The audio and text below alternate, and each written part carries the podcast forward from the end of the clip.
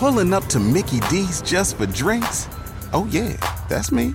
Nothing extra, just perfection and a straw. Coming in hot for the coldest cups on the block. Because there are drinks, then there are drinks from McDonald's. Mix things up with any size lemonade or sweet tea for $1.49. Perfect with our classic fries. Price and participation may vary, cannot be combined with any other offer. Ba da ba ba ba.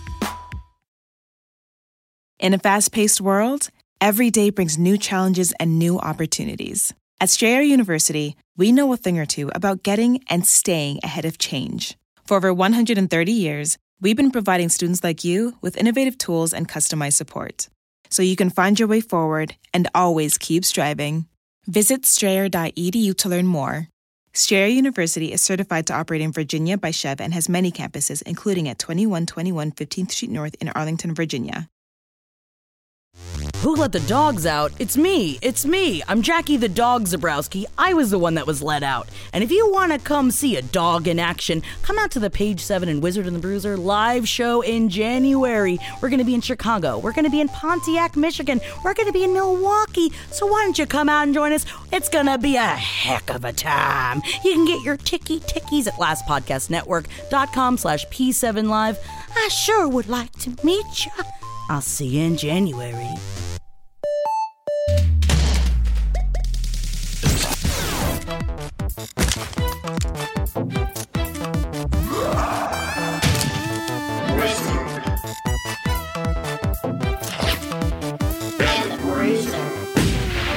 Hello, everybody. It's your Jesus Air spinning wizard, Holden McNeely. Fucking revered off that half pipe. So here I am, growing older all the time, looking older all the time, feeling younger in my mind.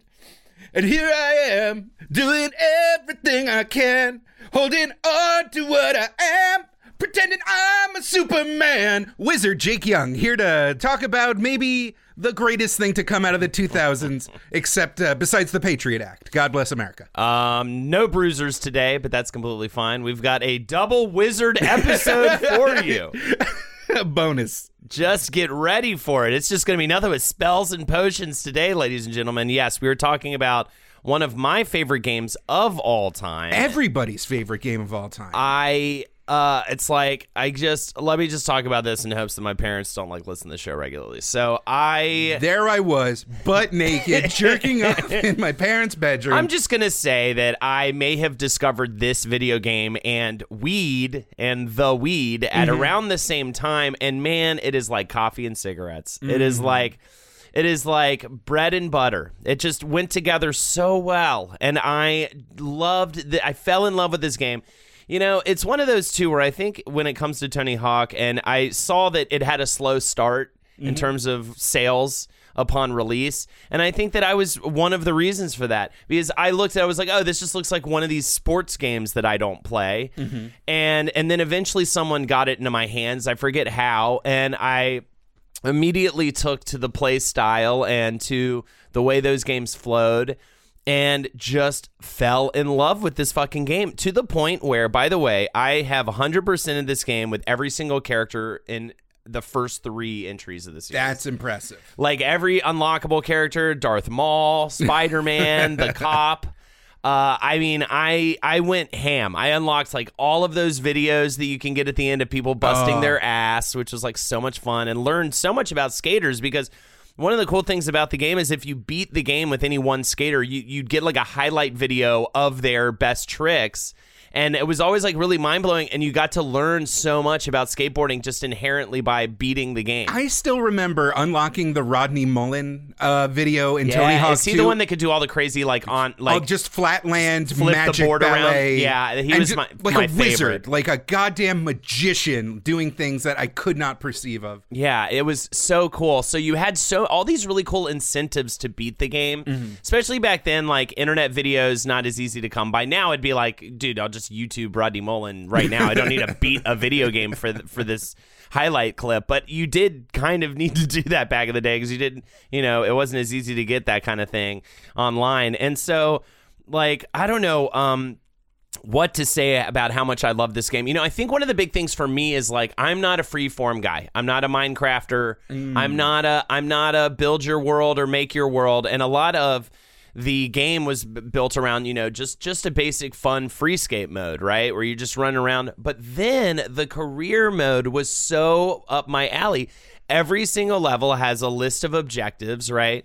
and um, you know, uh, you unlock more levels by uh, be doing and different objectives, including Collect the skate letters. Collect the s- skate letters, Find collect- the hidden tapes. find the hidden VHS tape, find that you know get the highest score, and then little objectives unique to that level. Like it'd be like make the pole break or something like hit that, the X weird gaps. right? And so, in order to 100% the game with every character, you would have to do that career mode with every character, you know, and doing the same tricks. And it wasn't repetitive to me, and it, it actually became a game after a while of how can I get all of the mm-hmm. things in this level in one run? At Prime, I could get everything on school too. Yeah, and in was, one run, right? and each run was only two minutes. Yeah, and sometimes I got to the point where I was like, "Oh man, I have to do a third run." Where it used it would take like an you know an hour just to beat one level fully, and just the flow of it. So you have like this perfect mixture of do your thing, make it yours, do the tricks your way, but also fulfill these objectives. So if you're hanging out with your friends, you're just you can just fuck around and skate around um you know all high. And then if you're alone you can get you know get all these achievements and stuff and and and unlock all this stuff while high. And it just worked so well on every level and i just i was so obsessed with these games. And that's why it's so sad. I'm so i'm so glad we can tell the story of like what happened to this franchise. Because those first three entries especially i never really played four but from the looks of it four was solid too. Yeah. but it just it's like those were just killer blockbuster games that everybody knew and loved. And man I remember too in the so starting with two they introduced manuals. And and mm. manuals essentially made it so you could be grinding doing a bunch of tricks flipping flapping and then you land on the ground. And if you hit down up I believe or up down I think One was for either rear manual, one was for forward. right? Then you would like essentially be able to ride on the ground while keeping the trick going because you're balancing on just one set of wheels and you had to do this little balance mini game essentially. And then you could link that to another grind or whatever. And in the third game they introduced reverts, right? Where you can land off of a half pipe into a manual mm-hmm. and keep the tricks going. And so I remember by the by the end of 3 I would get someone would come over and be like, "Let's play, uh, you know, you know, want to play Tony Hawk? All right, cool." Oh no, we'd go to the uh, cruise ship level, and they would think they're doing really well because I have no score the entire game. I have zero score, right? Because I was linking a trick together that took the entire what two minute, three minute time limit. I was able to do a full trick for the entire time and then land it right before the time limit was up, and you would just be like, and it would just go, and just be like billions of points, right? And and it was insane. It was so fun to do that to people and make them so upset. Um, And uh, as Tony Hawk culture has kind of like evolved, there's like weird like indie mods and all these things that have like kept the dream alive.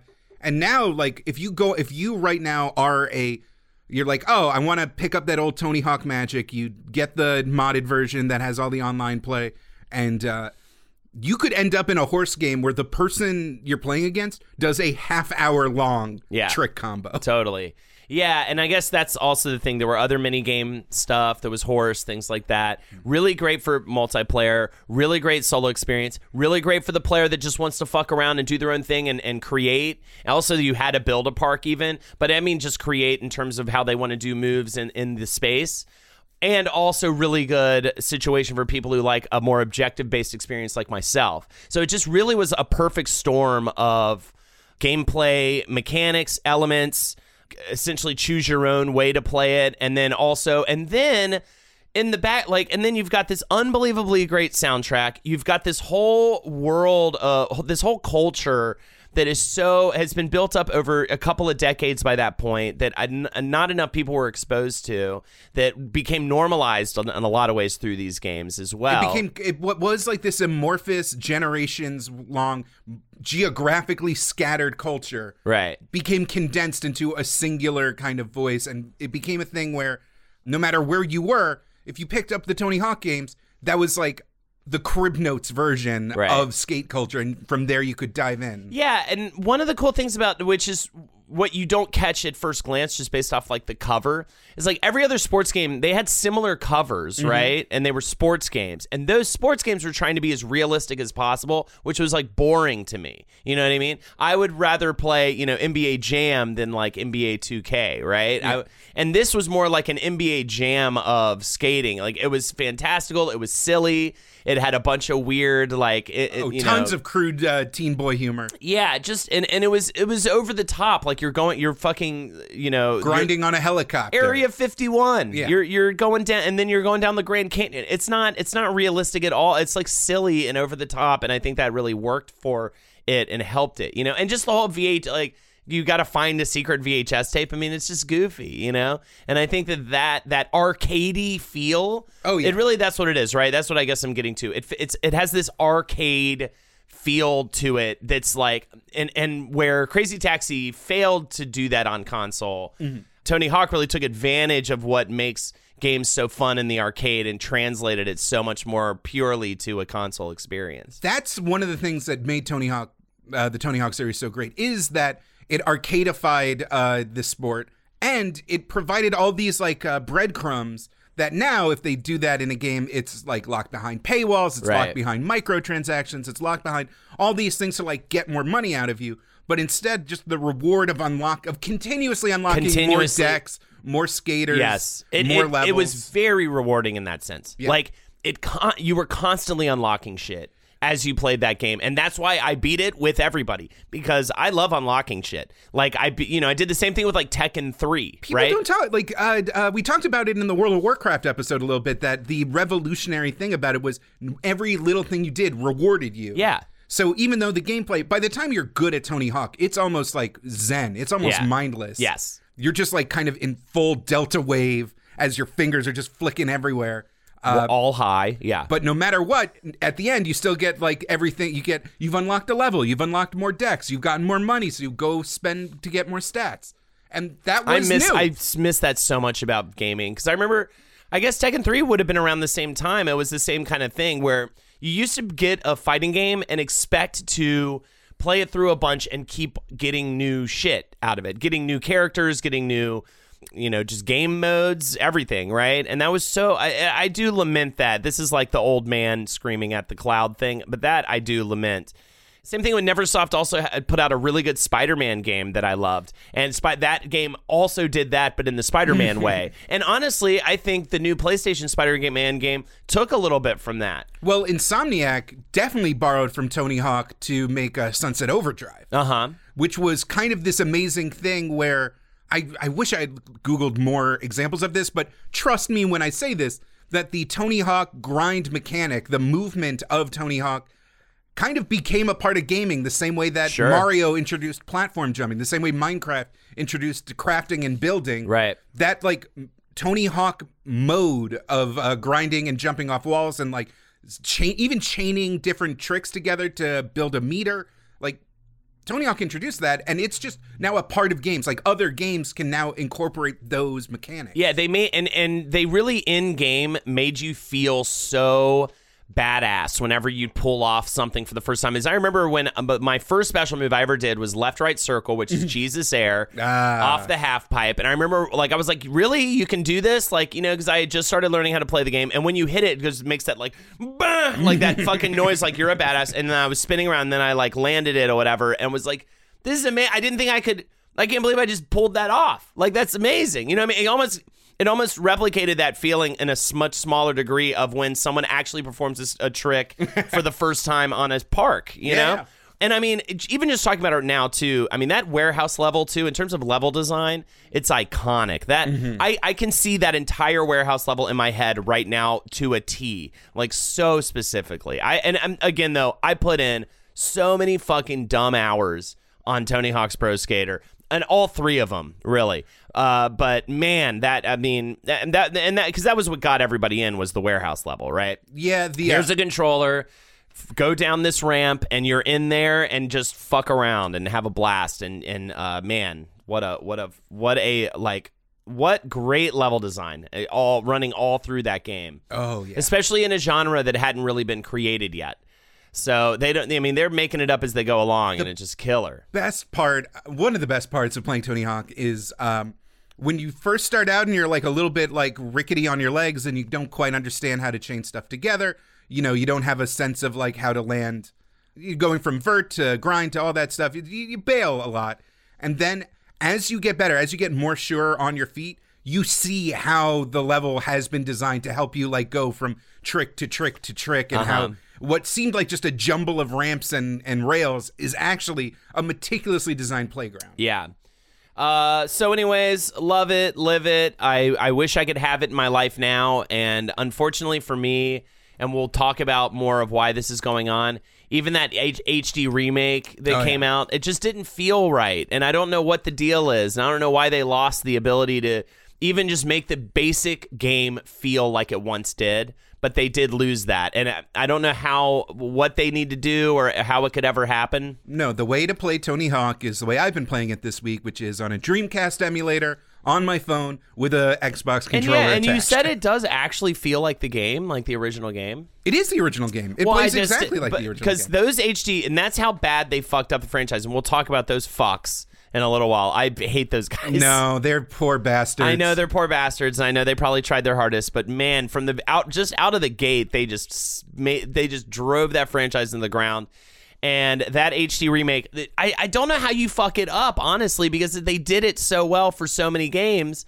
And then even though it was given to a different dev, it's like you guys couldn't figure this out, and it doesn't feel right. Like the timing feels wrong. Mm-hmm. Like it doesn't feel like it ever did. And, For the and record, Holden, uh, do you have you ever skated for real?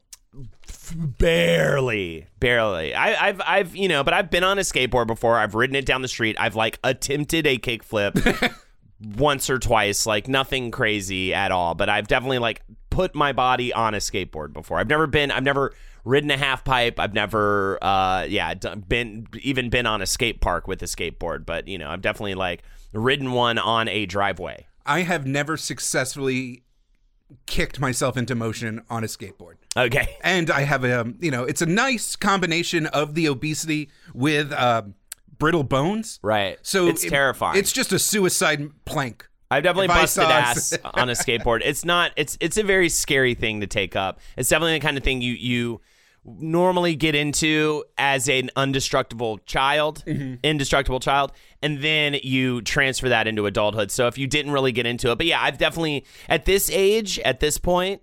I don't think I would even get on one just because of like healthcare and shit. You know what I mean? Which is like so sad, but it's so adult. Uh, but yeah, I'm gonna call up Aetna and be like, "Hey, do you have skateboard insurance?" they probably would be like, yeah, it's fucking eight thousand dollars. I mean, honestly, I mean, it's so easy to get hurt on those things. But yeah, I've ridden one.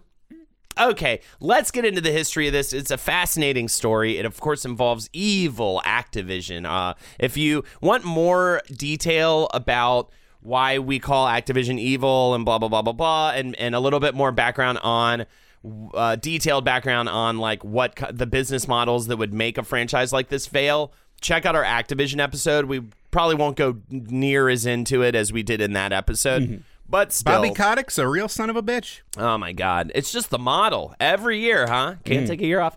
Here we go. So, Tony Hawk's Pro Skater was released on the PlayStation in late 1999 and later ported to all other major consoles of the time. It was developed by Neversoft and published by Activision. Very important to know. And In my went- head, I can still see that opening cinematic Uh-huh. of the slithery eyeball Yep. getting stabbed with the spear. 100%. And it was under the genre of extreme sports. You're skating around on a skateboard in a 3D environment, scoring points by linking together tricks with multiple modes. We already talked about that free play, career mode, all that good stuff. I'm trying to do the opening synopsis at first just in case one person's just who only knows Minecraft is just screaming like, "What the fuck even is it?" It's a skateboard game. I think I think they might know that though. Oh god! And as a as a as a child of the 80s and 90s, there were other skateboard games, Skate or Die, California games. Let's All of talk them about it. Sucked balls. All of them pretty much sucked balls. Uh, no, no, unequivocally, they were unplayable pieces of garbage. If So- you look me in the eye, you're like, I loved coherently playing Skate or Die, and not just like, hitting buttons and dying constantly while renting it from Blockbuster, I'm going to call you a liar. Well, before we even get into the bad skating games, let's get into how skating came into prominence in the first place. A brief history, Jake, a brief history of skateboarding. So in California, sometimes the surfers they'd have slow days uh, because the weather sucked, The- or and, and at least the weather probably was nice, but that led to bad waves. Mm. So the weather that led to bad waves made them made them quote flat those days they would have all this downtime and they decided to create what they called sidewalk surfing by placing roller skate wheels on wooden boxes or boards. And this is back in the late 40s early 1950s is, is how early this began. Surf shops started to modify the design and make them more surfboard like in the 60s the first skateboarding competition happened in 1965 in Anaheim, California, and it was aired on NBC's Wide World of Sports, which involved freestyle as well as a downhill race, like almost like a slalomy kind of thing, which is a little you don't get that today. That that sort of slowly exited as the street skating became more popular in the 80s. Patti McGee would be the first sponsored skateboarder traveling the world to show her moves. She also, I believe, won one of the first tournaments. There was a group that would later become popularly known as the Z Boys. And I believe the documentary is called Dogtown and Z Yeah. Boys. Check that documentary out. If any of this it, it tickles your fancy, this history of skateboarding, that will give you such a good, more detailed, more nuanced view of how the sport came to promise, especially the Dogtown Z Boys. They interview a ton of them. They have all this cool old footage of. I mean, obviously, this is the story of the first furry community that happened in California. All of the dog boys. all the dog boys and the Z Towns. Uh, yeah, but definitely check out uh, Dogtown and Z Ooh, Boys. I love to roll on the plank. with my tail sticking up. Uh, so these guys were like really the pioneers of the aggressive new skateboarding styles and were some of the first experiment. One of the things that I loved was like in California there'd be a lot of just like empty, Empty swimming swimming, pools and that's why how the ramp skating started. They just needed a place to skate and they were like, "Well, let's try out this empty swimming pool. This looks fun." And so that's where you got even like I think that was essentially the birth of the pool and the half pipe the vert, the, vert the style. vert, yeah, that vert style. But the lack of skate parks and businesses banning skating on their premises, among other things, led to a decline in popularity of the sport through the 1980s, uh, with a small group of dedicated individuals keeping it alive through the 90s. And the big thing, too, is this is where skateboarding and like the punk aesthetic and everything came to prominence because they're, they have this burgeoning sport, but they have no support for it. So, and what they need is they need public spaces to do cool stuff on, like rails and empty pools and things like that. But as those things are becoming more and more banned to skaters, it just gets more and more punk. It's more and more renegade. And, Uh, and officer, listen, before you write that ticket, I need to uh, attract your attention to my bumper sticker. As you can see, it says skateboarding is not a crime. and I think this prompts whatever mandate you have, sir. because what we have in the late 90s early 2000s is the advent of like the extreme sports snowboarding and skateboarding and all this stuff and like espn giving it support I mean, literally, what it is is ESPN needs to fill airtime. This is the birth of cable. This is now the 24 hour place, and the birth of, uh, of extreme sports as a profitable thing was act- was born from necessity. And the way they kind of took what was this counterculture thing and tried to make a proper athletic thing with the X Games, with a bunch of other uh, televised events, brought what was this counterculture into the limelight. Right. And and before that, it's this street thing. It's a cultural thing, mm-hmm. it, it- more than a sport. Then the extreme sports thing, no, legitimize it. No, now it is. Now we're going to take it seriously as a sport. It like rose from the ashes of street culture, and so now you got a little bit of both. You have people taking it very seriously as a sport. You still have that street aesthetic, that punk aesthetic tied in with it, but it is also more legitimized now. But Tony Hawk's Pro Skater really did a lot to help get it there. Um, so Tony Hawk, let's talk about him. The lanky very boy. briefly. Yeah, the lanky boy. Born in the late '60s in San Diego, California, he was described as hyperactive, but also terribly hard on himself. And I think that's what gives you this skate pro What, skater. a professional athlete with the near psychopathic perfectionist streak? I don't believe it. And he becomes a professional skateboarder at the age of 14 and became the National Skateboard Association world champion for 12 consecutive years. 12 years. So here we go. Now let's talk about skateboarding and video games meeting together and, yes, releasing a bunch of shitty skateboarding games. One of the earliest skateboarding games was Atari's 720, Ugh. which was released in arcades in 1986. Did you get to play this game? I saw a little footage of it. I just but- remember back in the day where I would spend time in arcades. The seven, I would like walk up to the 720 thing, being like, "Oh, this is going to be so cool! It's got a boombox in the cabinet. This is definitely going to be a great game." And it's just like even shittier Marble Madness. Just nothing.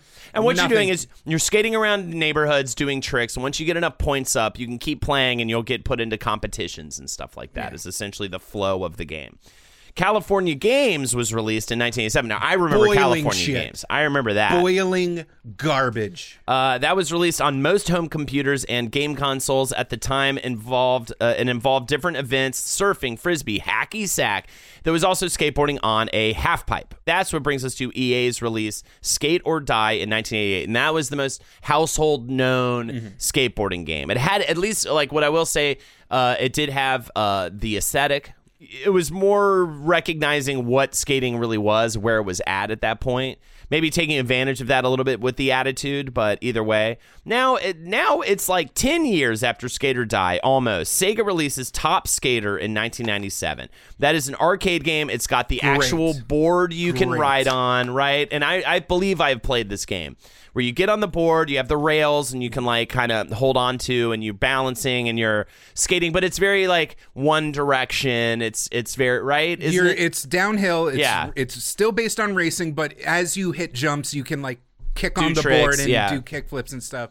Very much from that crazy taxi, uh, Amer- Yes. like American trucker uh, era. So you know, of time attack. You know, you had to hit checkpoints if you're like. If you, you know, basically the first time you play, you're basic, you're trying to figure out the controls for 30 seconds. You run out of time because you didn't hit the checkpoint, and you have to put in another two dollars. So this is followed by Street Skater with an eight in there, Skater. Uh, that was released in 1998 for the PlayStation, in which the player would complete tracks doing tricks to gain points in a set time limit, and featured music from different punk bands. So you actually have some more connection to Tony Hawk in that sense. So that is the predecessor. And that is where we are. Uh, this is now we're in 1994. It's 1994. Uh, Neversoft is founded. It is This blew my mind. This totally makes sense that uh, the entire company was people that spun off from the Malibu comics. Malibu. Yeah. So Malibu Comics is uh, uh, Malibu Interactive, which uh, was God. A. I don't know how. I, I feel like this barely existed, but this was like a video game div, dev division of Malibu Comics. You want to tell us about Malibu Comics? Uh, just in the wake of Image Comics, there are all these other imprints that became popular with very extreme superheroes. So, uh, you know, we had Valiant Comics, we had a bunch of other stuff, but Malibu, I think their number one character was a guy named Prime, who was this like hyper muscled, crazy uh, Superman parody. There was also Ultra Force, and uh, which was clearly their like X Men Wildcats thing Uh huh. uh, the Ex-Mutants, which was just a blatant knockoff of X Men. But it was part of this comic book uh, speculation boom. So they kept pumping out new characters and kept pumping out number ones, and therefore they all of a sudden were in the game because people were just buying up anything with a number one on it. So these It, guys. it just adds to their '90s extreme bona fides that this is where they got their start. I and apparently they also did sports games like ABC Wide World of Sports Boxing and some other stuff like that in NHL. I couldn't figure out though like what happened with these guys and what happened after their time or before their time. But either way, the founders of Neversoft are Joel Jewett, Mick West, and Chris Ward, and they had a canceled project for Playmates toys for the Sega Genesis. Uh, their first game after that though was Skeleton Warriors. technically their canceled game was a Skeleton Warriors adaptation. Right, and then they just Um, Mary, I'm sorry. If you can, uh, play a couple of seconds of the Skeleton Warriors theme song.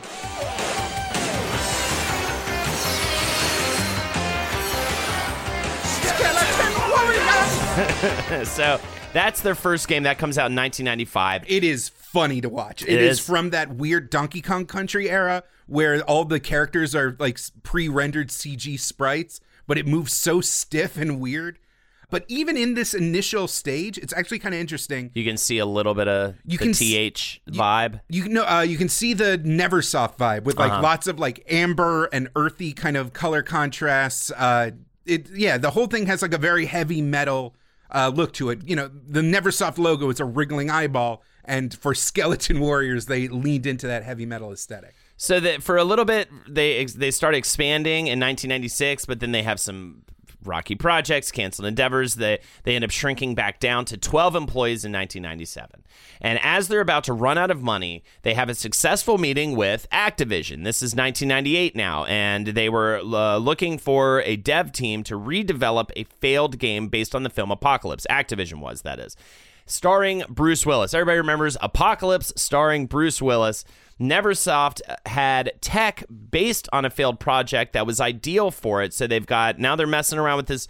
They they essentially bail Activision out uh, of this fucked up failed. It's uh, it's a mutual situation. bailing. Yeah. Uh, the game that Neversoft was working on was called Big Guns. It was supposed to be a Sony published third person action game, and they really put the work into building a a solid, steady 3D engine for the PlayStation. Which, even though we all remember it as like this great 3D kind of uh, console, really had issues with like expansive levels, with textures, with models. It was that that PlayStation jitter effect that kind of permeates all those early generation games. Uh, it was hard to actually get it nailed down. So this was a boon. If you don't have to develop the engine, you're already you already did half the work, especially in those early 3D days. So Activision signed this deal with Bruce Willis. He got it. You know, they did the digital scan. Yeah. He recorded all the they voice put balls lines on his face. and by contract it had to come out they couldn't just be like well we tried but this is a weird action game where bruce willis just goes like hell yeah suck my missile like it's real awful i think the, in the original premise he was supposed to be your cool sidekick. Hmm. So you're playing along you're not the main character you're bruce willis's friend and bruce willis is the main character but you play as you some shitty person Producer of Tony Hawk, Scott Pease, said Activision had this deal with Bruce Willis. It had to get done. Neversoft picked up those pieces and just jammed together a game in nine months, and that was awesome. Pease had actually grown up with skateboarding all throughout his childhood. He even had a half pipe in his backyard, and he loved the early games like Skate or Die. Uh, David Stoll, producer of Tony Hawk, said there was a stand up arcade machine across the street from Neversoft called Top Skater. It was in a bowling alley, and we'd all go across the street and play that. This is while they're working on Apocalypse. So then Mick West said, We took Apocalypse and turned it into a skateboarding game. We took Bruce Willis, stuck him on a skateboard. This is my favorite part of the whole story. they took we took Bruce Willis, stuck him on a skateboard, and just had him skating around rooftops. So, in other words, they get bailed out by Activision, who they are also bailing out in turn by fixing their Bruce Willis game. And then while all this is going on, they're like, "Hey, it'd be kind of cool if we made a skate skating game. Let's take Bruce the Bruce Willis sprite." I need to say I didn't look up footage of this. I need to look up footage of this. Uh, you can find uh, uh, at least pictures of it, and in a v- in the early beta, I don't know if it made it all the way to that uh, demo disc that we'll I guess we'll get to. But yeah, yeah. Bruce Willis's character was standing as a statue in the mall fountain on the mall level in number for a long period during development. So the Apocalypse project is a success, and Activision therefore says, "Okay, what else do you got? We're down Activision to was make like, your next "Holy game." shit, you delivered a game that runs well." On time, under budget. in nine months. you are our friends now. And so they say, hey, we'd maybe like to make a skateboarding game. It was Pease who was credited with coming up with the fundamentals of the gameplay. That was Scott Pease, the producer I mentioned earlier. He had actually quit Activision to work full time with Neversoft.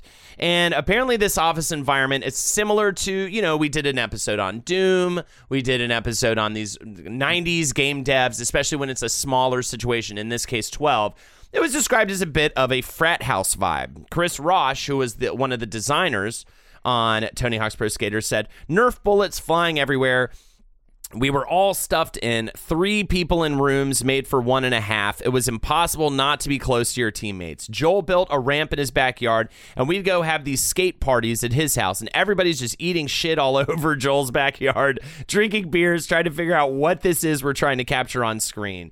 So the trick system evolves over a long period of time through the course of 1998. Pease said, We never wanted you to accidentally do something you didn't want to do, even if that was cool. Uh, we wanted it to do exactly what you were telling it to do. When you actually physically push the button and then you get snapped on into the rail, it feels like you're doing something versus the game kind of playing itself. I also really loved that I felt it was very novel at the time to have you hold down the jump button or the mm-hmm. it was hold down X and then when you were ready to jump you let go of the button. And at first I was like what is this nonsense? Just hit the button to jump and then you realize actually how great that is. Like how how it's like because the skater readies themselves while you hold it down, and then that release just feels right. And and definitely the grinding on with triangle was instantly felt great. It it, it felt like something that I felt uh, was challenging enough to be rewarding whenever I pulled it off, and at the same time smooth enough where it pretty much you always pretty much pulled it off. Yeah. So just and I know these are like such little details, but man, they really were novel at the time and really felt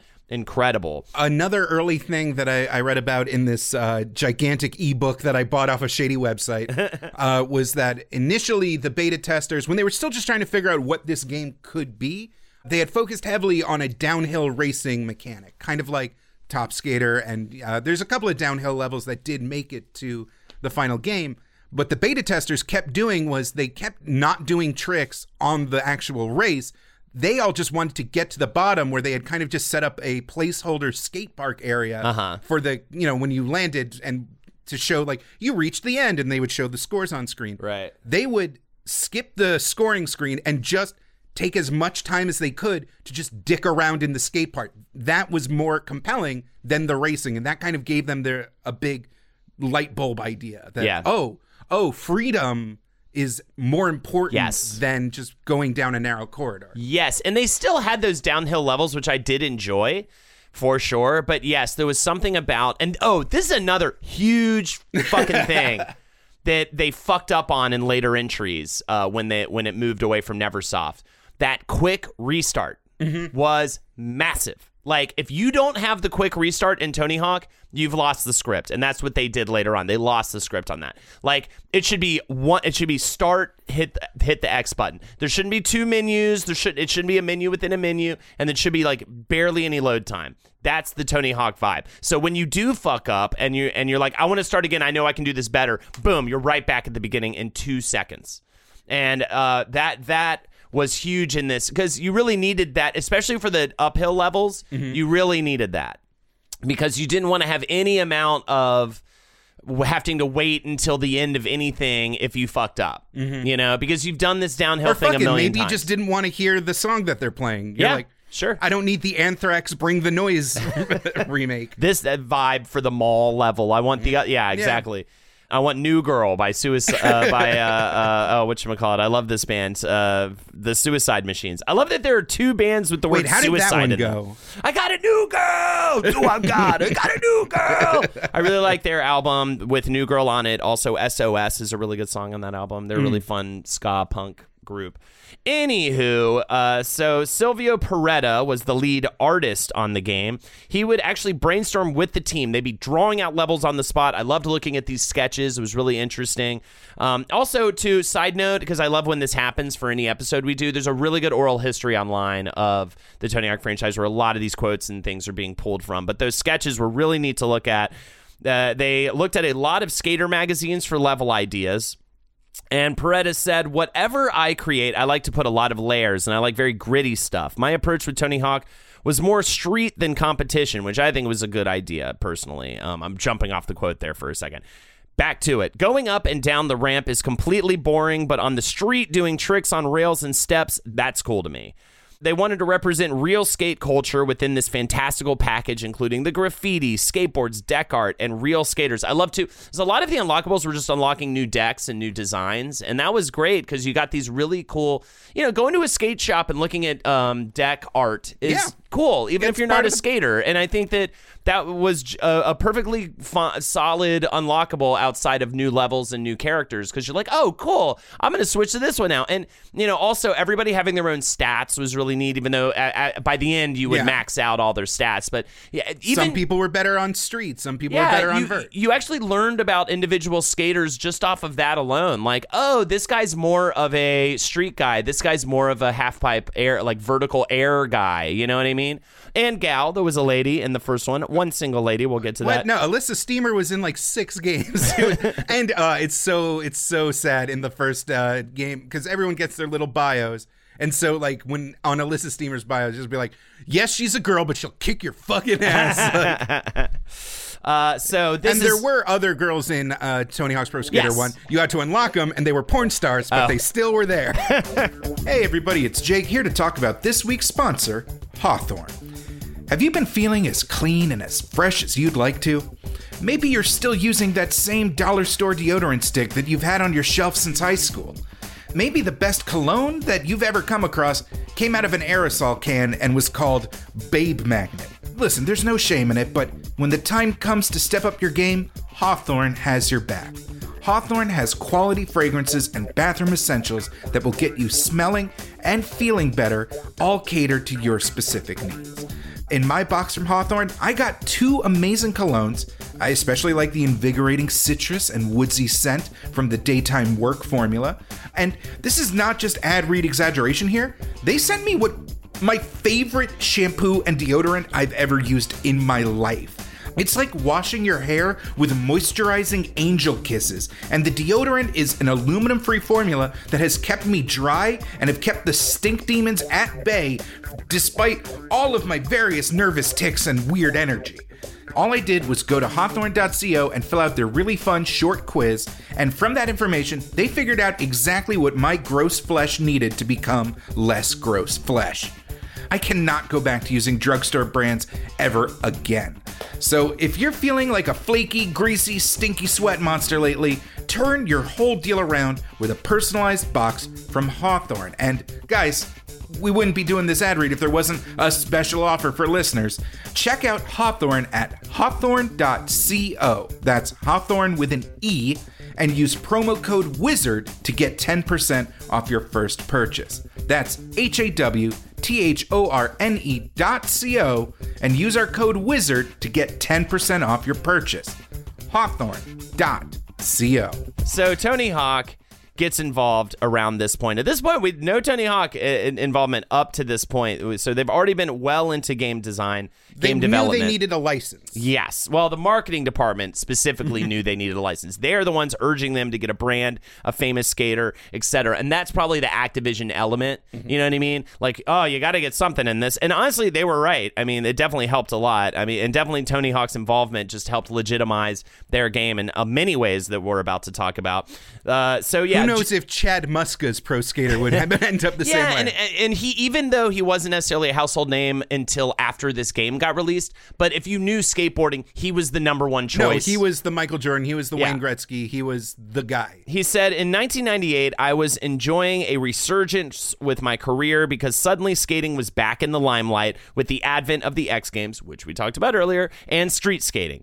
Uh, skateboarding was valid. It just felt much more robust than skating in the 80s. Essentially, Tony Hawk like survived skateboarding in the 80s, which was much more looked down upon, much more about the punk thing. Well, there was a weird. So Tony Hawk was this weirdly shaped boy. Yeah. Who was killing it and at pretty these clean, competitions. and pretty clean cut. Yeah, He's not showing up in JNCOs and fucking, you know what I mean? And Yeah, like, yeah.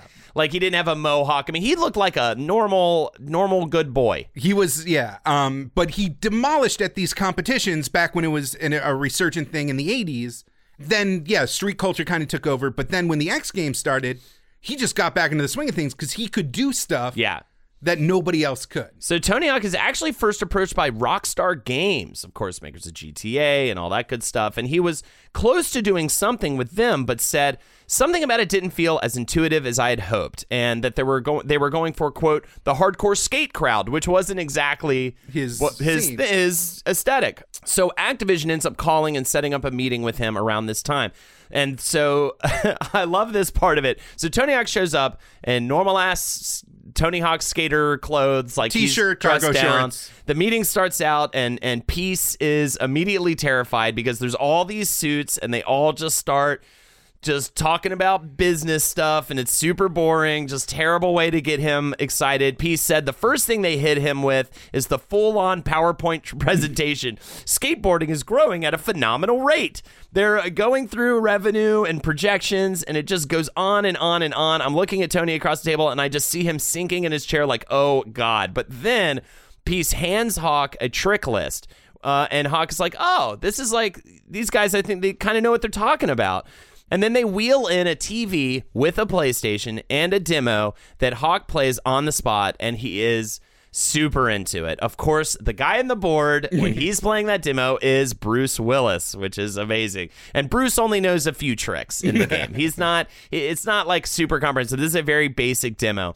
Hawk said something about it felt right and I can't explain it. I just knew that this was more fun to play and with my experience, my resources, I could make this something that represented skating authentically. There wasn't a bidding war. I signed off with them almost immediately and he was able to really get in there and get involved and that's the cool thing about the tony hawk situation is he didn't just say all right here's my likeness here's my name go make your skate game guys no he got he got in there he was tweaking the tricks making them look and feel more accurate to modern skating they actually did a mocap thing with Tony Hawk, but it was almost more It was a gimmick. too late into It was, development. yeah, it was way too late in development, and they did use it a little bit as a resource for you know the, just the tricks and things like that if they needed it. But it was more kind of a gimmicky thing. it was just so to that show off Activision video could, of it. yeah, and you know, it's everything from uh, the locations to the humor to the aesthetic to even which uh, quote unquote pros made it into the game were all from recommendations from Tony. Yeah, that's the thing. So th- I think that's the biggest thing for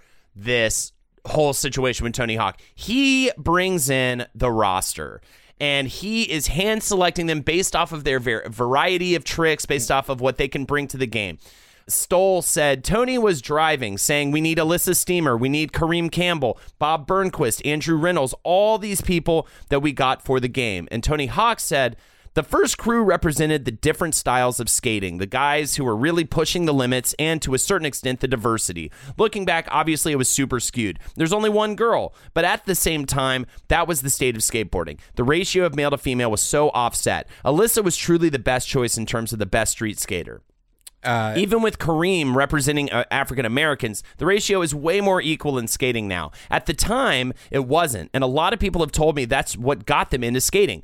They saw Kareem in the game and they were like, oh, it's not just a white boy sport. I actually heard it from Pharrell Williams. he was telling me about growing up in Virginia, being a skater, and how it was just not cool in his region and his crew. He said after the video game came out, it was just normalized, which I think is so cool. And I think that perfectly encapsulates what kind of effect this video game truly had on skateboarding as a sport, as a hobby. Way more people were getting involved when this game came out. It's unbelievable. And it goes without saying that Bob Burnquist was a landmark uh, representation for Brazilian nerds wearing bucket hats. Absolutely, 100%. So, also, perfect timing in the summer of ah. 1999 when this when this video game is supposed to be coming out that same year at the X Games. It just so happens that Tony Hawk would be the first skateboarder to ever land a 900. And the 900, of course, is talking about degree eh, degree revolutions, like 180 degree in the air. So a 900 is two and a half midair revolutions on a skateboard off of a ramp, which Well, is fucking bananas. the first skateboard game was called 720, Yes. named after the trick, the 720, two full rotations that Tony Hawk was also the first person to pull off. There you go. So they, and this is late in development. He does that, and they were able to put that in the game as his special move, which was like amazing Yeah. Timing, gr- perfect for them. So he, Tony Hawk's already putting skateboarding on the map in his own way outside of this incredible video game. Just like that's what I meant earlier when I said the perfect storm. Mm-hmm. It, it really all happened at once. It was like X Games are super cool.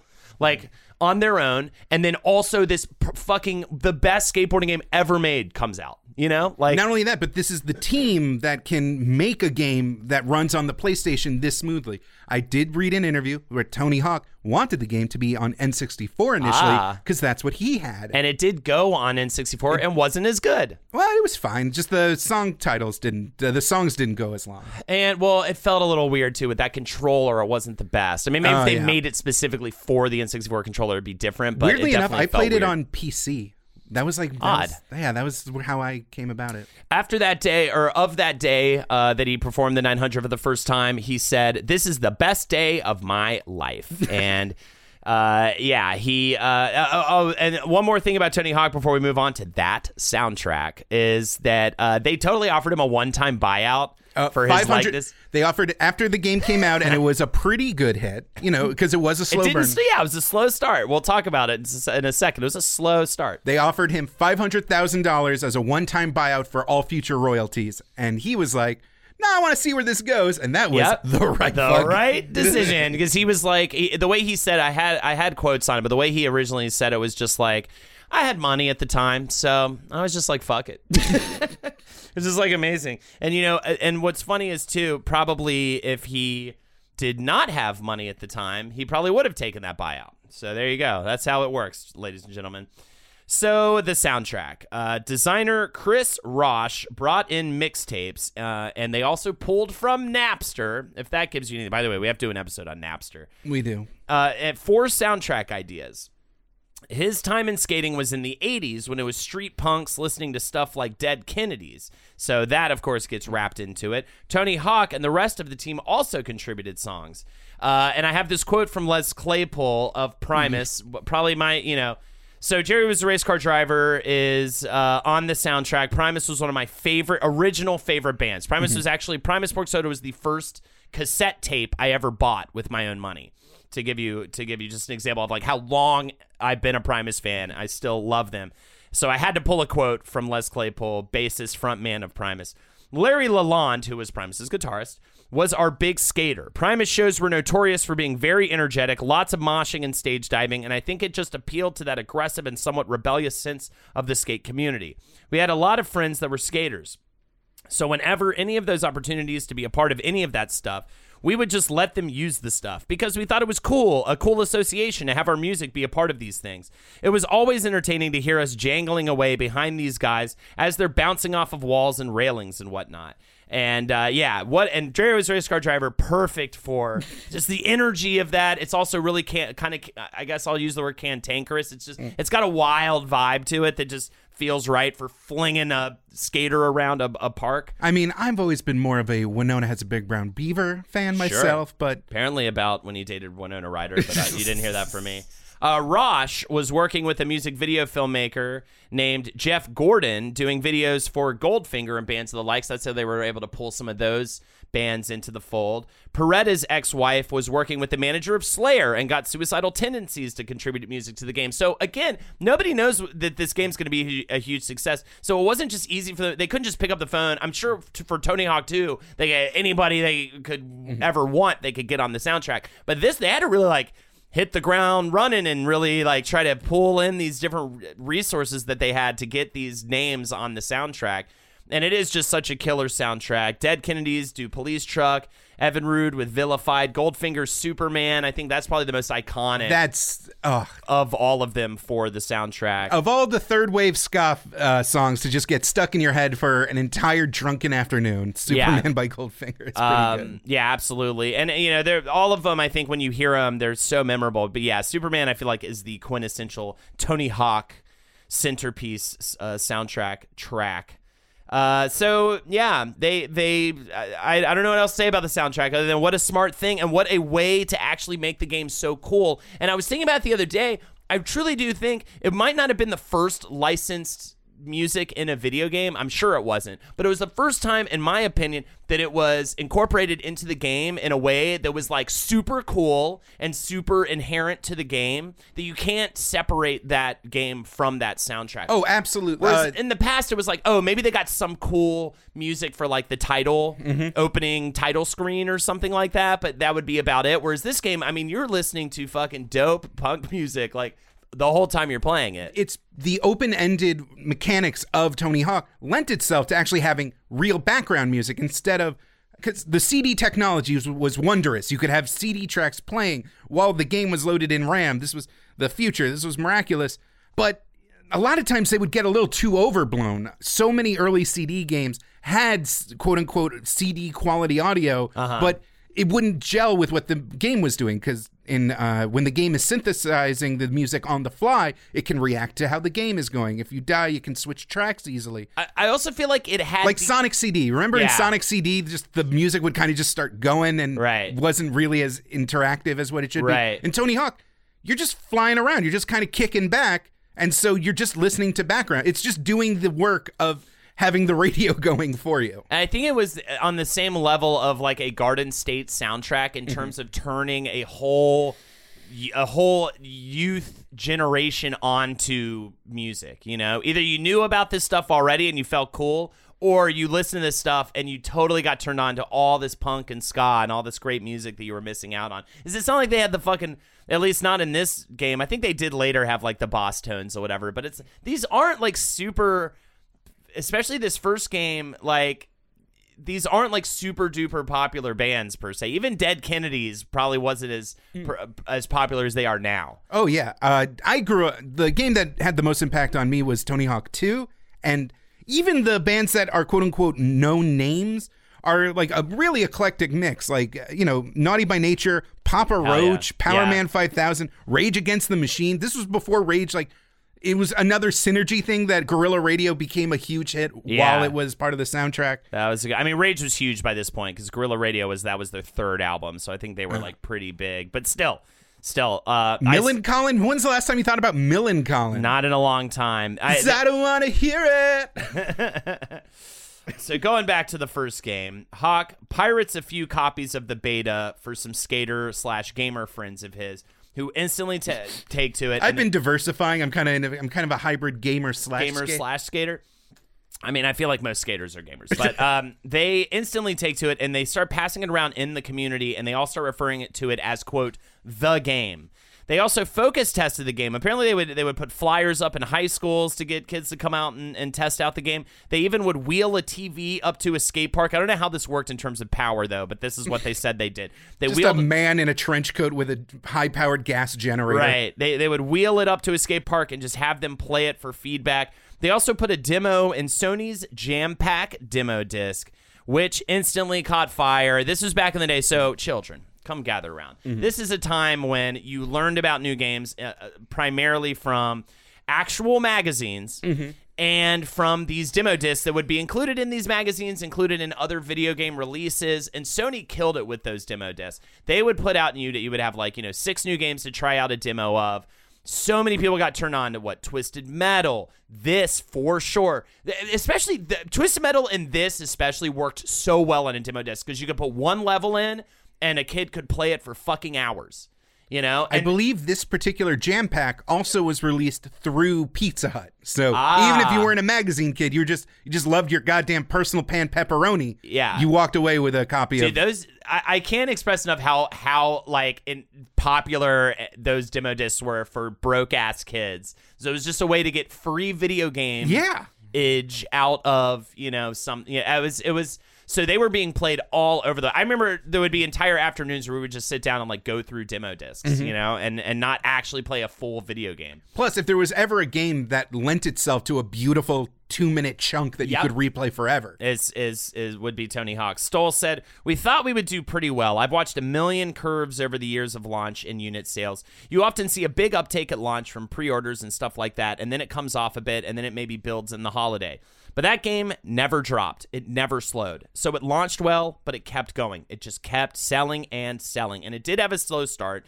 But it was, uh, yeah, it was the number 31 best selling game in 1999. However, it would go on to sell over 5 million units in his lifetime and be the best selling game that came out in 1999 eventually. It's uh it's an it it's a rare and beautiful thing when a game becomes indispensable as part of the uh, console's catalog. Yeah. The same way that nobody can own a Switch without buying Mario Kart 8 Deluxe. Yes. Because it's just like what are you even like what are you even doing? Right. It serves a Yeah, niche. it was the kill. It's a it's a bit of a killer app. Yes, A little bit of a killer app. Like everybody had Tony Hawk, and, and, then it got released for everything else. And I don't think I discovered it for months. I probably didn't discover it for like six months because I looked at it as like, oh, that's just some sports game I, I wouldn't be interested in. And then when I finally it was put in my hands, I was like, oh, this is like the greatest, most playable thing ever. Everybody who owned a Dreamcast had to have a copy because it had all the re- extra cool graphics. Everybody who had an N64 had to get it because This- it had good multiplayer this and that yellow cartridge. this actually just hit me. It was the first game. This is why I loved it so much. It was the first game where I was like, everything about this game is fun. yep. Nothing's not fun about this game. Like you play other games, you you have lives, you die, mm-hmm. you you know you have this and that. You you never feel like you you die. You might get a little frustrated trying to achieve some objective or something, but Specifically, if when on levels where there's a collectible and there's just one weird one that you just can't hit the rail from the right angle, Right. so you just keep looping back around. but it was like 99% of that game was just enjoyable without any drawback. Mm-hmm. And then also weed. and also weed. Um, so this is a great quote from Tony Hawk to explain a bit of the effect it, this game had on skateboarding as a whole. Things changed in the sense that there was a fan base for skating that didn't ride skateboards themselves, myself included. My name recognition skyrocketed. I was starting to get recognized everywhere I went. My name became synonymous with something other than myself, which was weird. Skating became something that kids chose to do as easily as they chose to play baseball or basketball. More facilities were available and embraced by city councils and by parents. That was the big shift, really. A whole new generation was starting to skate and understood all of its nuances. I never imagined that growing up that I could talk to someone who doesn't skate and they'd understand what a kickflip is like. I never thought that would be possible. I understood not just what a kickflip was. I just I knew A- a Japan Oh, Air. I knew, yeah, I knew like crazy shit. I I couldn't even tell you now. You know what an ollie is, a manual, a revert, uh, uh, just a million different tricks and crazy special. I will say, like, I understand from a gameplay perspective the difference between a heel flip, a kick flip, and a pop shove it. But if Uh-huh. you flew by me on a skateboard and just like kicked your board weird, I'd be Yeah. like, I have no idea what that was. yeah, all the variation. We forget to say that like the square button was the kickflip button, but Mm. if you hold held down and kickflip, it would do a like a what a probably a back a, Heel a- flip, a probably? heel flip. If it did, uh, yeah, it, if you held up and did the kickflip, it would do something else. And every direction on the controller led to a different type of kickflip. That's why we talk about how all this variation and making it your own. And that was just with that button and every or other if button. you uh, your thumb twisted the wrong way and you thought you were going to do a kickflip, but instead you started doing a varial, which was like a thirty minute animation Yeah. that took forever, and you'd bail. It was real frustrating. Uh, but then it also, yeah, it had all this. Te- it's such a perfect mix. It had all this technical shit, but it also had all of this goofy shit, like the unlockable cop or like Spider Man. Oh, are you talking about Officer Dick? yeah, all of the just. It has so much silly shit mixed in with all of this like knowledge, like real. Private Carrera, who real ended actual up getting they ended up getting sued by Asia Carrera because she was like, That's funny. That's very clearly my titties." All right, so let's get into the sequels. We're not going to go as in depth on. no, we're going to go as in depth. I ho- hold in, buckle in. We're going Yeah. to talk about American Wasteland 2. Uh, yeah, this will be a bit of more of an overview because most everything for these n- next games was established in the first one.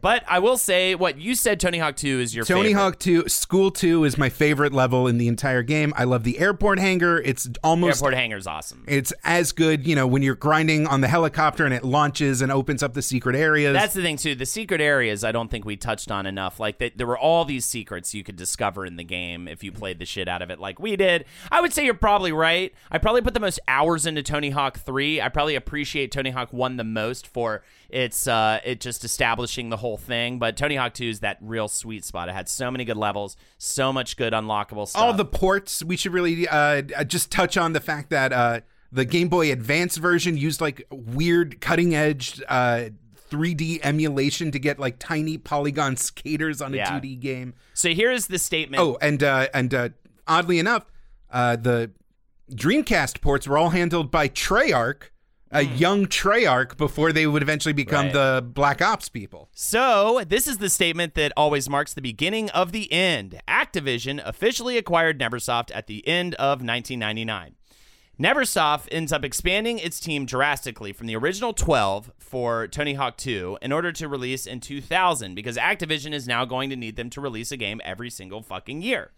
They used an enhanced version of the engine from the first that they used for the first game, which of course was just a modified engine from the Bruce Willis game.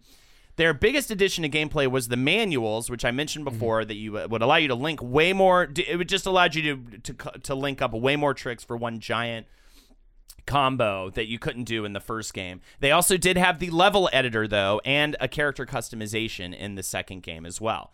For the third game, released in 2001, they added the revert, which I mentioned before as well, as a way to keep the trick going after doing a vertical trick on a half pipe, and that led to even crazier combos. So you could literally just do a combo for the entire two minute run, and that would be that.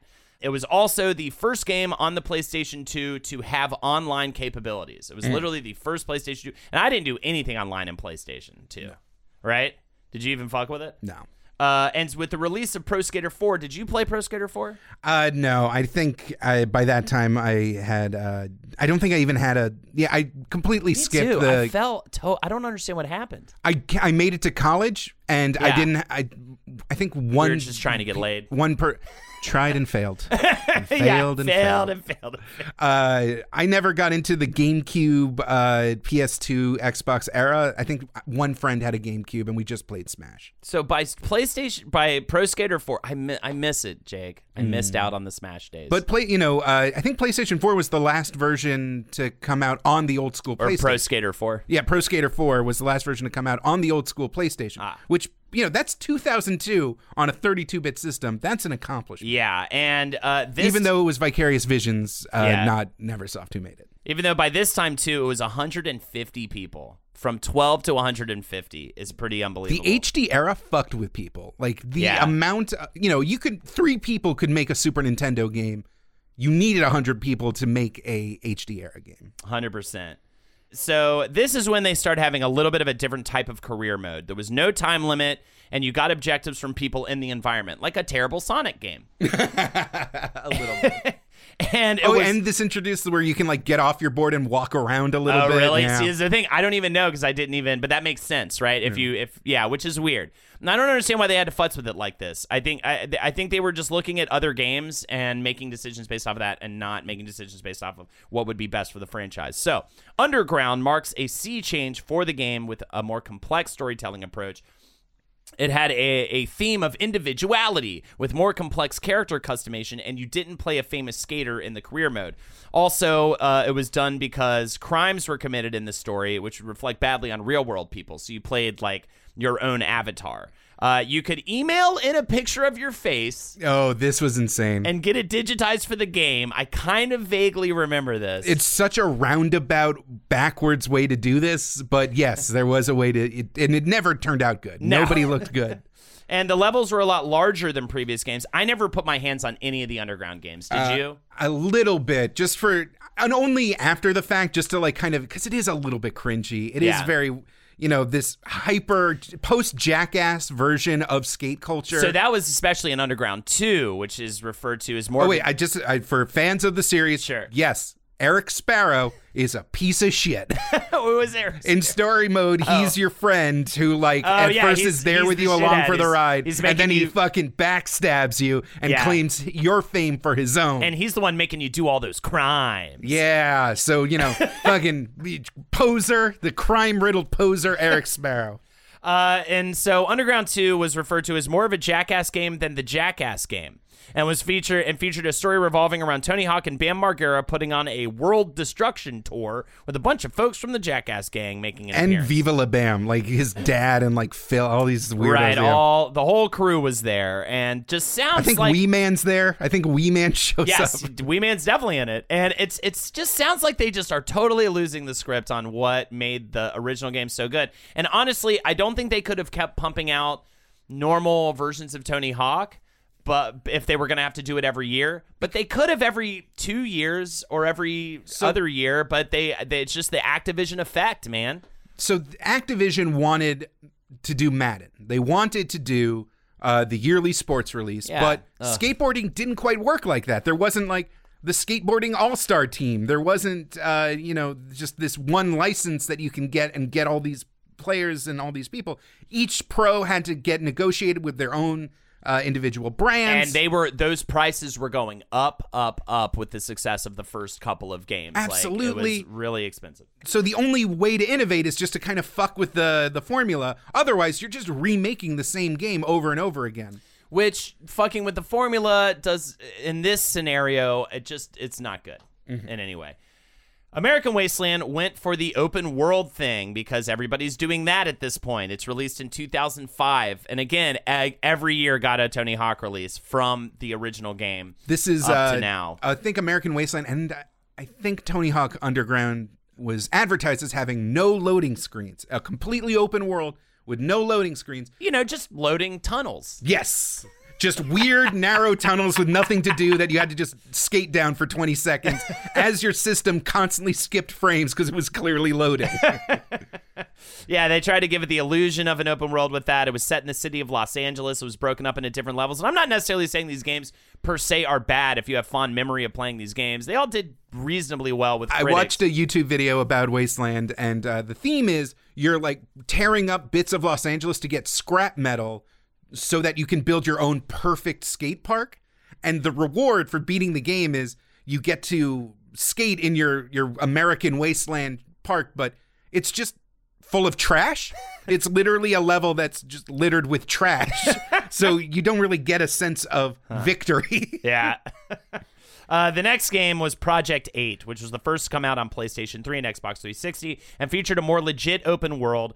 It was a, a proving ground released in 2007, had a similar concept, but with three open world areas. And that is where we get up to. Oh, uh, and then just, the real uh, beginning of the end. Project happens. Eight and uh, Proving Grounds had the nail the trick mechanic, where kind of you did tricks in bullet time, and it was a more visually interesting.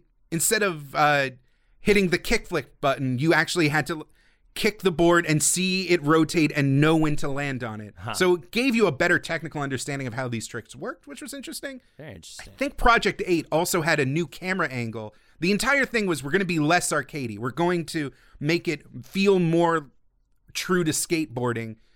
But then they would still incorporate all these Neversoft antics that kind of killed the illusion of that.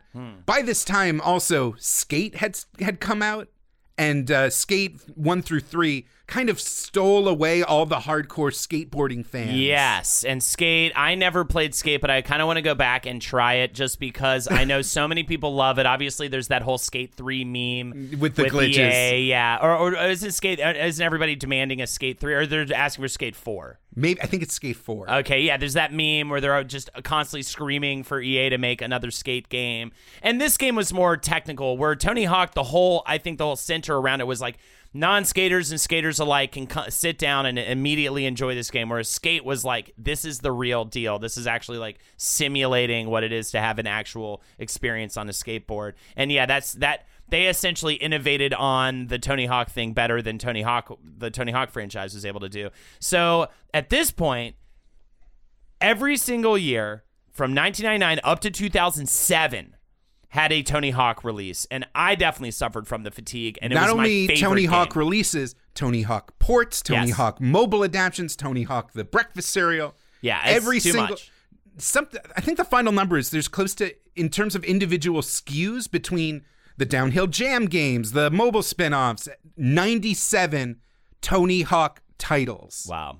which is ins- insanity. So by this point, most have never Neversoft because Activision's doing the Activision thing. They were all being tasked with different things, like the Guitar Hero franchise, which Neversoft later would become incredibly popular for around this time, rather, and Call of Duty, which you mentioned just a little while ago. Now they're just pushing them into working on all these different other games, uh, and are eventually merged into Infinity Ward in 2014. So in an attempt to revitalize the series, which is now losing the fight against Skate, among other things, Activision moves the franchise over to a developer named Robomodo.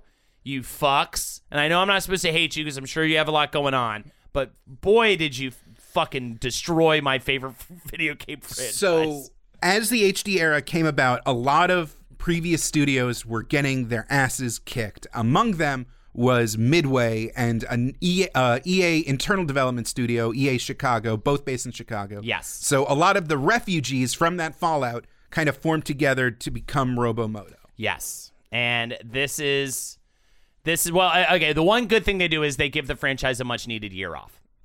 Everything else they do is terrible. Uh, so hoping to put the franchise back in the map. Is around the time of the Wii and the Kinect and all this bullshit coming out, all this motion control shit, and Guitar Hero and Rock Band. All everything's about motion controls. And so Activision announces a new motion sensing balance board saying that players will, quote, put down the controller, step on the board, and feel the sensation of going big. Shift your weight to turn and balance grinds, kick back on the tail of the board to ollie, and learn and lean into airs to pull off huge spins. So Tony Hawk Ride is released in late 2009 to terrible reviews, of course. The board, I looked up like an old giant bomb review mm-hmm. of it. Essentially, it's just the board and the software do not communicate well at all. It just is very unintuitive. The uh, uh, in other words, the opposite of what the Tony Hawk experience has been up until this point. What greedy fools, what idiot suits, what hack developers thought that a big dumb motion controller peripheral was going to save the franchise? An expensive, poorly designed, idiotically executed peripheral? What dumb, poisonous fool would actually think that could improve the Tony Hawk games? Oh, wait, it was Tony Hawk himself who pitched the idea to Activision. Oh, really? Well, again, This is a quote from looking- Tony Hawk, He's uh, looking at Rockstar probably, or a rock band probably, and being like, "That we should do that." Well, he's just he. I mean, the dream for any skater is definitely to do virtual skating. True. And so he thought he had enough clout to do it. This is a quote from, oddly enough, Matt McMuscle's uh, "What Happened" video for uh, Tony Hawk Five. Hell yeah, check it Uh, out. but this is Tony Hawk uh, in an interview uh, right before the release of Ride. I'm scared to death about it because I know how much is riding on it, how much Activision has invested in it. I brought this idea to them, and they've dedicated two years of development and research. But who knows how it'll do? It's a scary prospect, but I know it's good. And they also just did dumb shit. This is where we lose the quick restart, where like they would have a hmm. challenge mode where if you fucked up, you would have to still wait till the end of the challenge mode to start over again. Just stuff like that that was like just made the game enjoy. Like everything I said about how fun the game was and how th- this was the first game I ever played that felt like 99% fun with no bullshit. They just got rid of all that stuff. And They then- also had no idea how to market this thing. For example, are you mean- marketing to teens who love Tony Hawk? Or are you marketing to kids in the toy section? Yeah. The board itself, people have said it is actually a solid piece of hardware, and that uh, the main problem that seems to be the issue with the board is that uh, it relies on a series of IR sensors in the front, back, and sides, so it can feel when your uh, foot is moving to push yourself ahead or when you're going down to grab the lip but it needs perfect well lit conditions in order for the IR light feed Right. to like be steady. So a passing shadow or a dark area or even just like sh- carpeting that's a little too shaggy will completely fuck it up and there and it'll be 100% unresponsive. The developers, you know, Robomoto was hoping for a $70, $80 kind of thing. You know, like, oh, we're Right. making this toy and we're making a side game for the toy. Instead, it's $120 mm-hmm. for the whole package. Yeah. Which is ludicrous, especially for like one specific experience. Now, from and I was about to say from a marketing standpoint, if you put out, you know, you put out the guitar, you put out the Wiimote, and these are things that people look at and be like, that's a fun party thing and mm-hmm. a fun personal thing. But a skateboard, you're not you're not gonna have a bunch of people over and be like, let's all ride the board. you know what I mean? Because you're not able to do that with people. With Rock Band and Guitar Hero, normally you have at least two guitars and you're playing together, and it's a fun thing for everyone to interact in. The skateboard is just not at all conducive to that experience. And I think that they lost the script in terms of like why those other peripherals were so popular. You know? Meanwhile, a bad peripheral can sink uh, publishers. THQ famously Yeah. went out of business because they made a billion of those UDraw tablets Yeah. and couldn't sell them. Peripherals dangerous business. Yeah. I will not fuck with.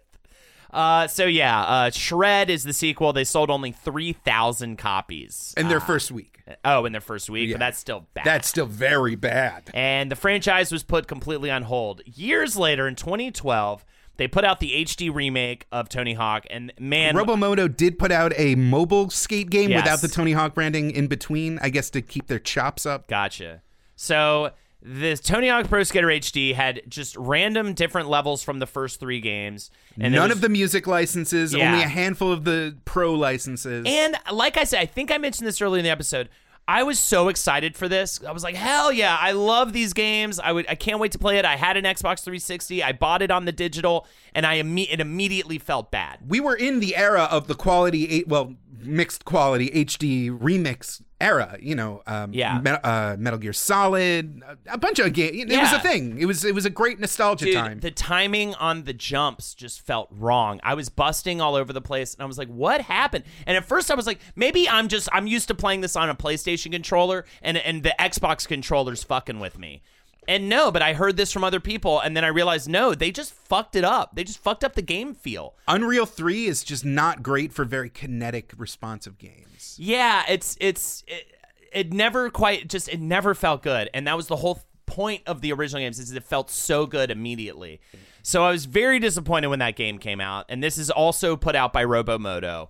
And they also didn't have the split screen multiplayer. They didn't have a part creator. Okay, so cut to 2015, and uh, Robomodo is announcing, and Activision are announcing Tony Hawk Pro Skater 5, which is like, oh my god, they're actually doing a new full on traditional Tony Hawk game. So excited, right? the cynicism involved in making it a numbered sequel you're speaking volumes if after all this time you're saying Yes. this is Is the- Tony Hawk 5 We're going back to the rule book. It's going to be the game you loved playing. And it's definitely not because the 20 year licensing deal that Activision had signed with Tony way back in the day was finally going, But uh, also, was finally ending. It was three years after the HD remake, and it almost seems like they somebody forgot until the year of the license being expired, Yes. and then and then said, "Oh shit, we got to make a game," because it was totally rushed. Within just a few months, Mm-hmm. it was put out.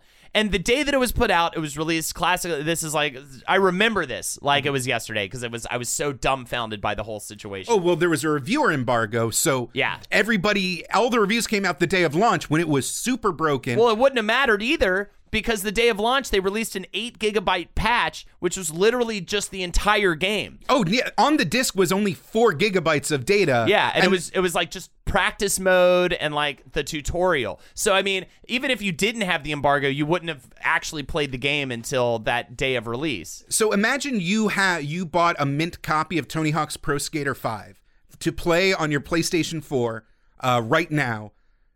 The servers are down. Yeah. The game just does not work. Two years later, they shut down the servers in 2017, making it completely unplayable.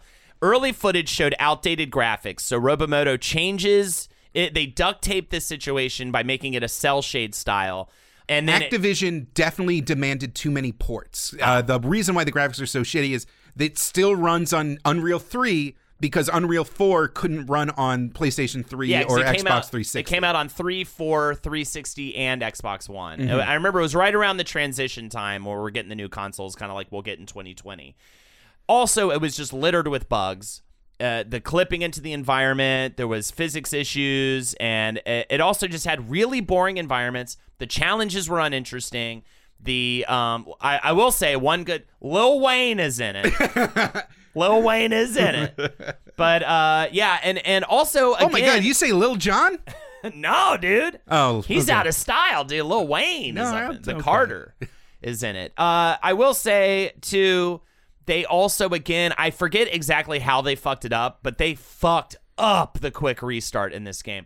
I think you had to go into like two different menus that were really slow to load to do a restart, which would be like a really long load time. They just fucked everything up in this game, every way that you could possibly fuck it up. So, um, yeah, that is essentially where the whole franchise is up to this point. In 2017, Hawk mentioned in an interview that he was interested in moving on without Activision now because the license, of course, ran out. And was looking at virtual reality, just like you said, looking wanting that virtual skate game. He did release a mobile game called Tony Hawk's Skate Jam. I have heard it is terrible. Okay, yeah, and it's not an Activision game. Um, and uh, yeah, that is the sad. He switched basically to just being weird and sad on Twitter, and Yeah. I am here for it. That is the rise and fall of the Tony Hawk Pro Skater franchise. I wish that they could. I just wish that they could just get that classic game feel back and just give us like an an uh the real HD remake where it's like the full game too, and it's. You know, I think that they could take Tony Hawk 1, 2 and 3, give you all those levels, all the all that good stuff. The only problem is I guess is the licensing at the end of the day. I just want I want Tony Hawk back in my life and it makes me so sad and not Tony Hawk the guy, Tony Hawk's Pro Skater the video game because it's such a fucking good thing and uh, it it's really you can't it's incomparable I think to any other franchise including Skate cuz Skate's going for something else. And uh, yeah, it's just it seems like lost to time and to capitalism. Thanks, Activision.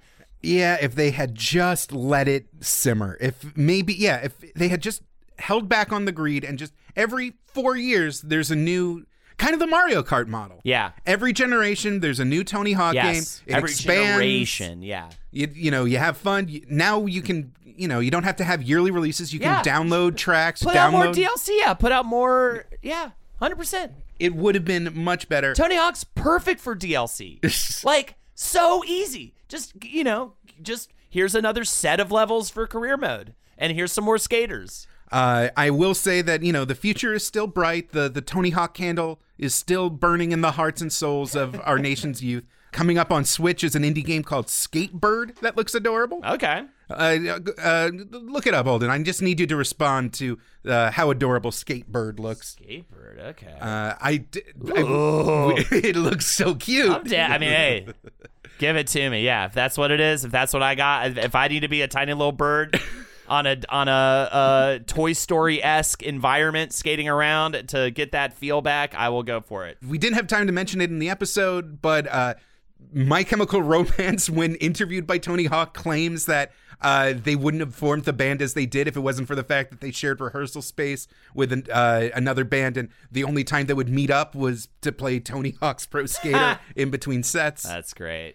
It was really it was a unifying thing. I mm-hmm. don't think I've ever gotten that again as much as with Tony Hawk, where you could walk into a room and a group of people would be playing it, and you could just sit down and immediately just start passing the controller around, like in a way that fighting games never were able to do. It, it's it was such a social game. I feel Fighting like. games, Maybe Golden Smash, Eye, Smash, Smash, Smash, GoldenEye. It had that same vibe. You could walk into a room. You might not know anybody in that room. You might be totally intimidated by the whole social scenario. And thank God Tony Hawk's on the screen, and I know how to do all the tricks. And I'm just gonna sit down and immediately pick up the controller. What the fuck? You can't be Bucky Lasek. I'm Bucky Lasek.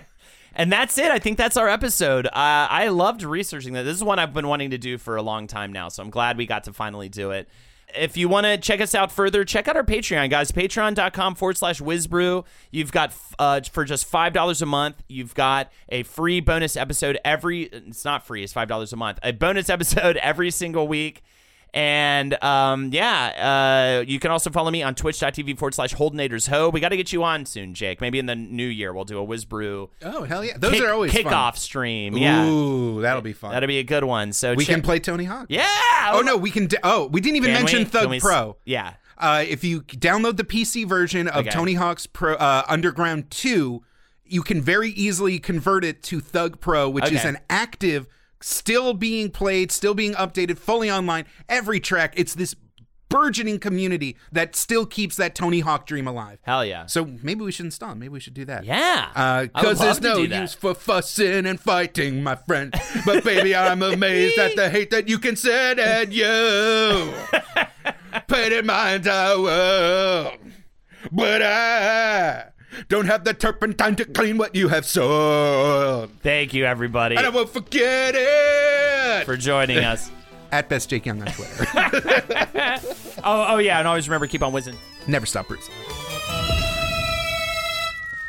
Guess what, fans of the Last Podcast Network? The story must be told just got a Patreon. Patreon.com slash TSMBT. That's right! Pay for access to brand new, world changing, state of the art religious truths that exist solely behind a paywall. The story must be told. We still release free stories every other week.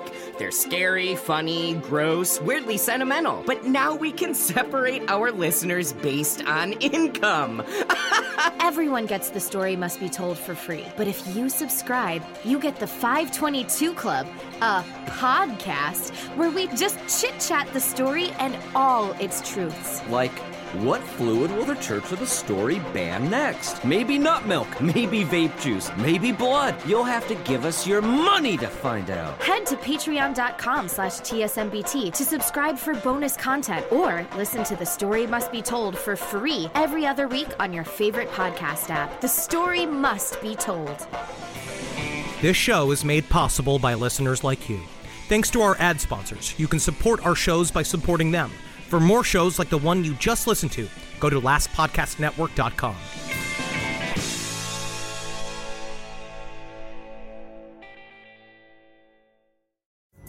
Pulling up to Mickey D's just for drinks? Oh, yeah, that's me.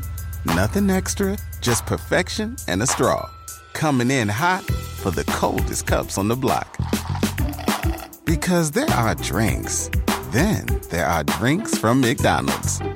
Mix things up with any size lemonade or sweet tea for $1.49. Perfect with our classic fries.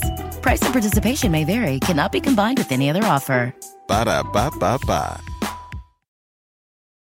In a fast paced world, every day brings new challenges and new opportunities. At Strayer University, we know a thing or two about getting and staying ahead of change. For over 130 years, we've been providing students like you with innovative tools and customized support so you can find your way forward and always keep striving.